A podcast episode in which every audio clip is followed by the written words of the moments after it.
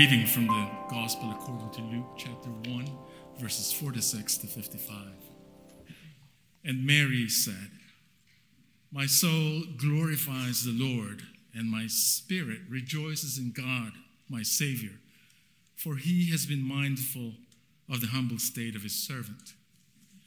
From now on, all generations will call me blessed, for the mighty one has done great things for me. Holy is his name. His mercy extends to those who fear him from generation to generation. He has performed mighty deeds with his arm. He has scattered those who are proud in their inmost thoughts. He has brought down rulers from their thrones, but has lifted up the humble. He has filled the hungry with good things, but has sent the rich away empty. He has helped his servant Israel, remembering to be merciful to Abraham and his descendants forever, just as he promised our ancestors. This is the word of the Lord. Good evening. My name is Drew. Um, I've had the privilege of being the interim preacher here with the First Baptist congregation for uh, the past few weeks, and it is a joy for us all to be celebrating and gathering together uh, this evening. For the last few weeks, we have been in the First Baptist congregation on an Advent journey through darkness. It hasn't always been easy. I've tried to make sure of that. It's often been uncomfortable having to see things we would rather ignore, having to hear voices we'd rather shut out, having to hope for reversals as if they are already real. And now, the dawn is just at the edge of the horizon. This idea of a journey nearly coming to its end reminds me of this First Baptist congregation in its journey of displacement from your home building. Due to the pandemic first and then ongoing construction and renovation, there's a sense of darkness and wilderness to what has been an extended season.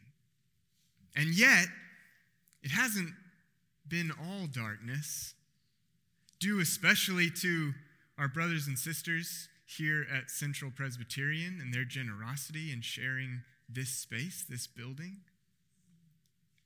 And so you have hoped you have been faithful, whether in person or online, coming from near or far, you have journeyed to this moment where the dawn seems like it's just on the edge of the horizon. And yet there is more hope, more faithfulness to be embodied. And so on this fourth Sunday of Advent, which for us is the conclusion of an Advent season and the commencement of a Christmas celebration, I wonder if we can draw a line from Mary to her son. Mary, as the first person in this story to believe in the darkness, and her son, Jesus, who is the complete and whole embodiment of faithfulness. Mary is an example of waiting in the midst of chaos, the very kind of Advent waiting we've been talking about over the last few weeks. And she's also the first to believe in this story. So Elizabeth tells us the first to believe the news that the child of promise would be born. And so I wonder if we can build on this picture of Mary. But first, let us pray. Jesus, in a world of doubt, put our faith in you, the solid rock, the unshakable foundation, the promised Messiah, the Son of God. Now lift up my eyes, loosen my tongue. Praise be to the Lord, for he has come, the dawning of hope, the anointed one, God's tender mercy, the rising sun.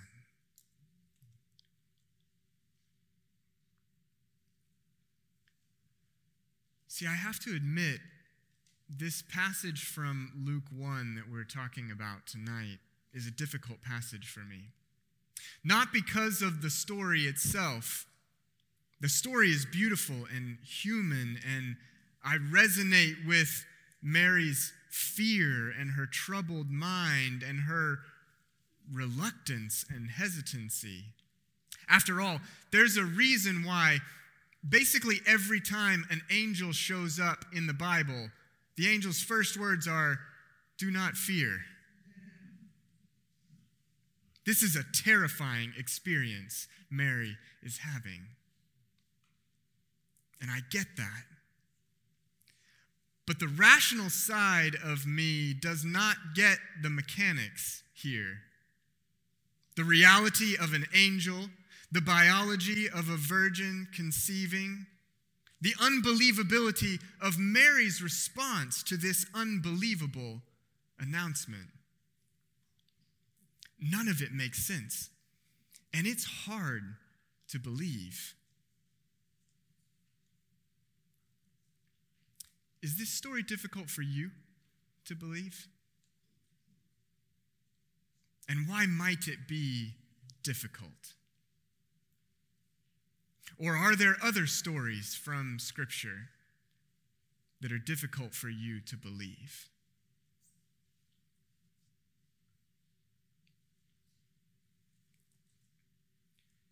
Mary's being a virgin and conceiving a child is one of the most difficult miracles in the Bible for me to believe. I'm not quite sure what that says about me, but it says something. And I'm afraid it touches on a latent sexism in me. My subconscious that has been often trained by our culture to disbelieve the stories of women. So, along with wrestling with the miracle itself, I think I find myself wrestling with believing Mary. So maybe this fourth Sunday of Advent is an exercise in believing in the darkness, an exercise in believing miracles, and an exercise in believing a woman, believing Mary. And one of the most beautiful things about this story is that Mary shows us how. She believes even in her fear. She believes when her mind is troubled. Verse 29 says Mary was greatly troubled at the angel's words and wondered what kind of greeting this might be.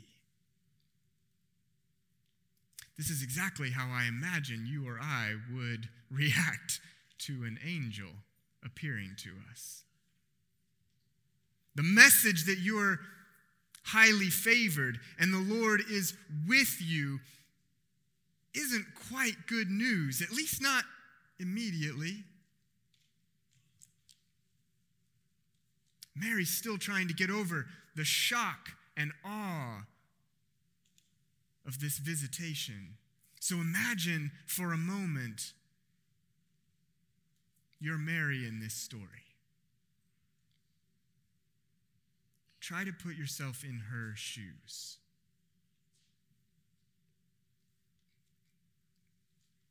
Mary responds out of these feelings of bewilderment and confusion, How can this be? For I am a virgin. We have to read this story closely, lest we hear in Mary's response some sense of disbelief. Mary's response is not one of skepticism, but rather one of clarification. And we have a good reason to think this. It's in the way the angel responds back to Mary. If we go backwards a little bit to the beginning of this chapter in Luke's gospel, we find a mirror story to Mary's. But this time it involves Zechariah, one of the priests, who is husband to Elizabeth, who is Mary's cousin, and Zechariah will be the future father of John the Baptist. The angel appears to Zechariah, and Zechariah, like Mary, is terrified. And the angel, in standard angel greeting, says, Do not be afraid. And announces the birth of a child. Now, Zechariah's first response is also similar to Mary's. He says, How can I be sure of this? I'm an old man, and my wife is well along in years. But in Zechariah's case, the angel discerns not clarification, but a demand for evidence, a question of disbelief and skepticism. And this is an affront in some way to the messenger of God. And so the angel says to Zechariah, You will be struck silent until the birth of the child. But here in Mary's story, the angel discerns not disbelief or skepticism, but clarification in Mary's question. And so the angel offers an explanation the Holy Spirit will come on you, and the power of the Most High will overshadow you. Well, Mary, if you weren't troubled and overwhelmed already, now the messenger of God has told you that God's Spirit and power are going to overwhelm you.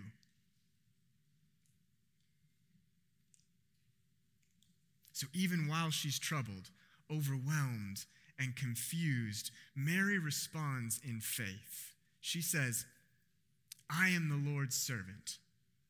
May your word to me be fulfilled.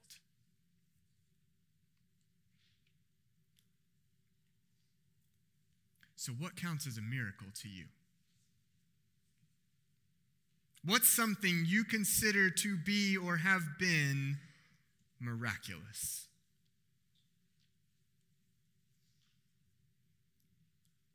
Mary shows us a way to believe in the darkness of a troubled mind. Mary also shows us how to believe when the circumstances require a miracle. It reminds me of a line from W.H. Auden's poem, For the Time Being, where he says, Nothing that is possible can save us.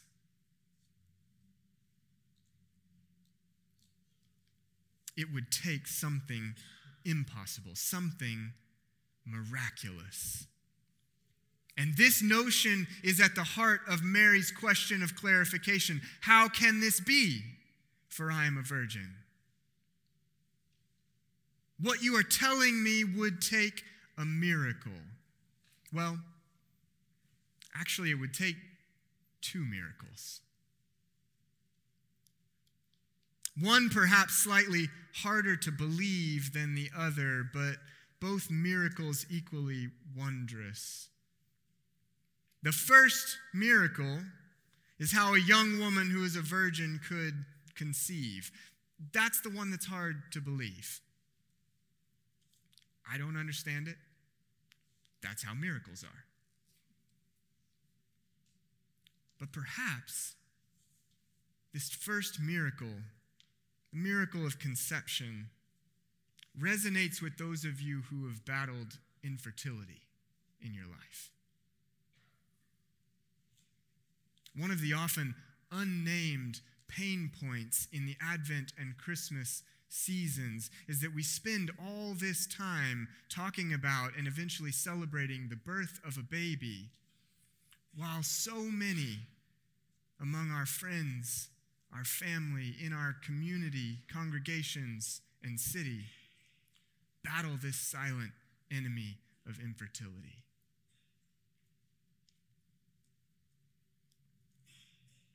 And so, while it's not the same miracle as Mary's conception, there are those among us who know well the pain of hoping and waiting through infertility.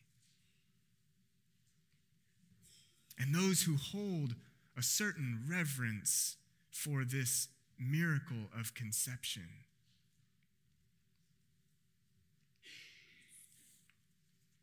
The second miracle is childbirth. Perhaps a little easier to believe than a virgin conceiving because a whole lot of smart people have dedicated their lives to understanding pregnancy and childbirth. But as someone who has been present for the births of two children, let me confirm that it is indeed a miracle.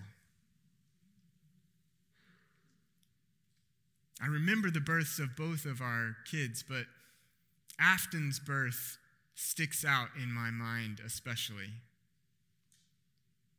Just before she was born, she was experiencing some dramatic decelerations of her heart rate with every contraction. And then when she was born, the umbilical cord was wrapped around her tiny body and around her neck.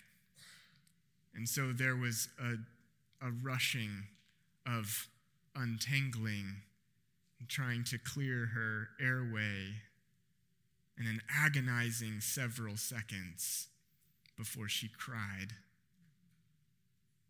A sound that would be torture to both of us, my wife and I, for the next 14 months was first a cry of life. Childbirth is a miracle. These everyday, messy, explainable miracles often pass us by without comment or reflection. I like to think Mary would have been aware that believing the angel's words meant believing two miracles were possible the conception and the birth. So maybe when the circumstances require a miracle, we can follow Mary's lead and believe. And then finally, Mary believes, even though believing means offering her own body.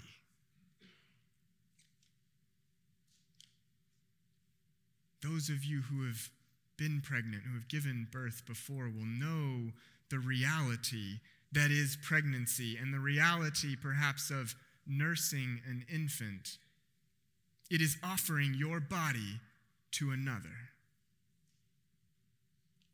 It is to give your body for another's survival and sustenance. Take and eat. I can't even know this kind of faith embodied. But Mary's son does. So, how about drawing that line from Mary to her son? Mary embodies faith that Jesus fulfills and epitomizes. Jesus is faithful when his mind is troubled. Remember the Garden of Gethsemane. Father, let this cup pass. Yet not my will, but yours be done. Jesus is faithful when the circumstances require a miracle. He came to give his life for the life of his creation. To die that death may no longer sting, but only through the miracle of resurrection. And then Jesus is faithful when it requires offering his body. Remember the Last Supper. Take and eat. This is my body, which is broken for you. This kind of faith in the darkness is the kind of faith we are striving for, even if we can't quite get to it, can't quite embody it. It's a Mary kind of faith, a Jesus kind of faith. Let us pray.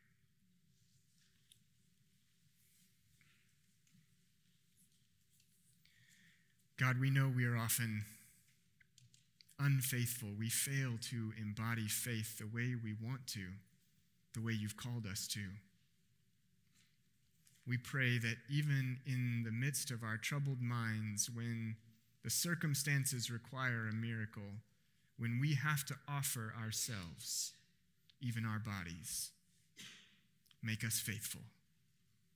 In Jesus' name, amen. As we light our Christ candle,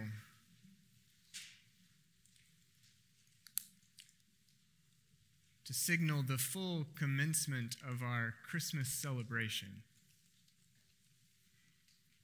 I want to finish this evening with a meditation on Mary's Magnificat, the last passage that was read for us a moment ago from Luke chapter 1, verses 46 to 55. Mary glorifies the Lord and rejoices in spirit at the strangest of circumstances when you stop and think. The good news from the angel meant suspicion and shame, at least among friends and family and Joseph. Mary glorifies the Lord and rejoices in spirit at an announcement impossible by anyone's standards. A child to be born, not by natural descent nor human decision or a husband's assent, a child born of God, conceived by the Spirit, who will offer rebirth to all who receive him. Mary glorifies the Lord and rejoices in spirit, even though she is scared and alone and worried. Do not be afraid. This is good news of great joy, not only for Mary, for all, but for Mary, you who are highly favored. But who hasn't been favored when the gift to earth is the child of heaven, when the salvation of humanity is the embodiment of divinity? We call her blessed because she submitted her will. May your word to me be fulfilled. But Mary isn't special.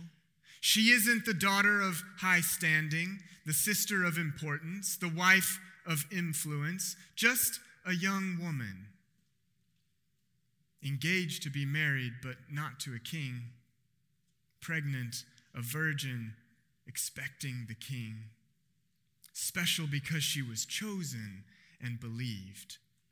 The first believer in this story, so Elizabeth says. Blessed is she who has believed. She, not the priest who doubts in old age, she.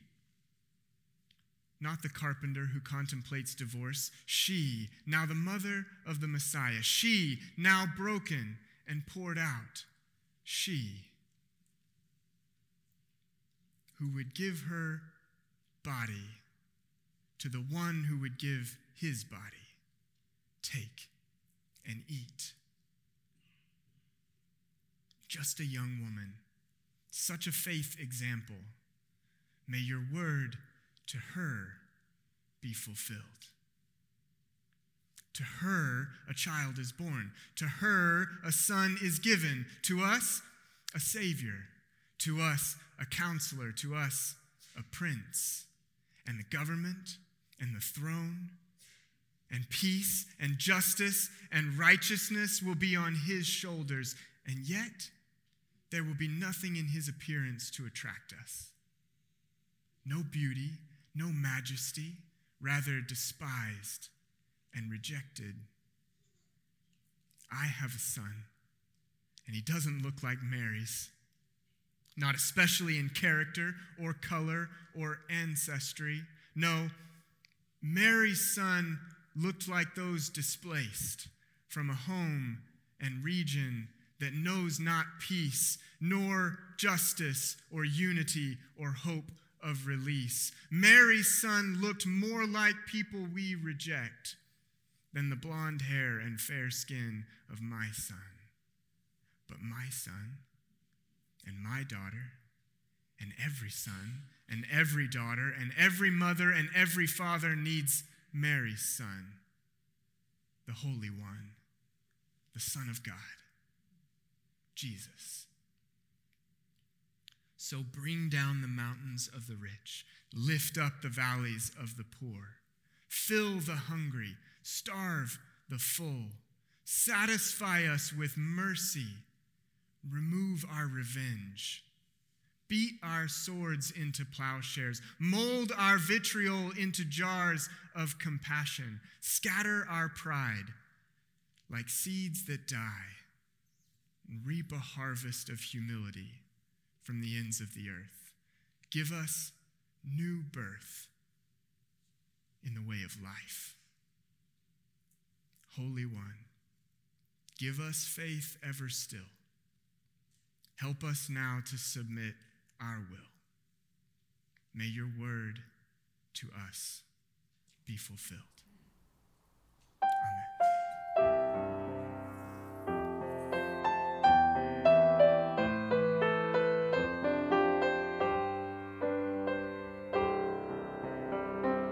You've been listening to the First Baptist Church Sermon Podcast. For more sermons and information about our church's services and programs, please visit firstbc.org.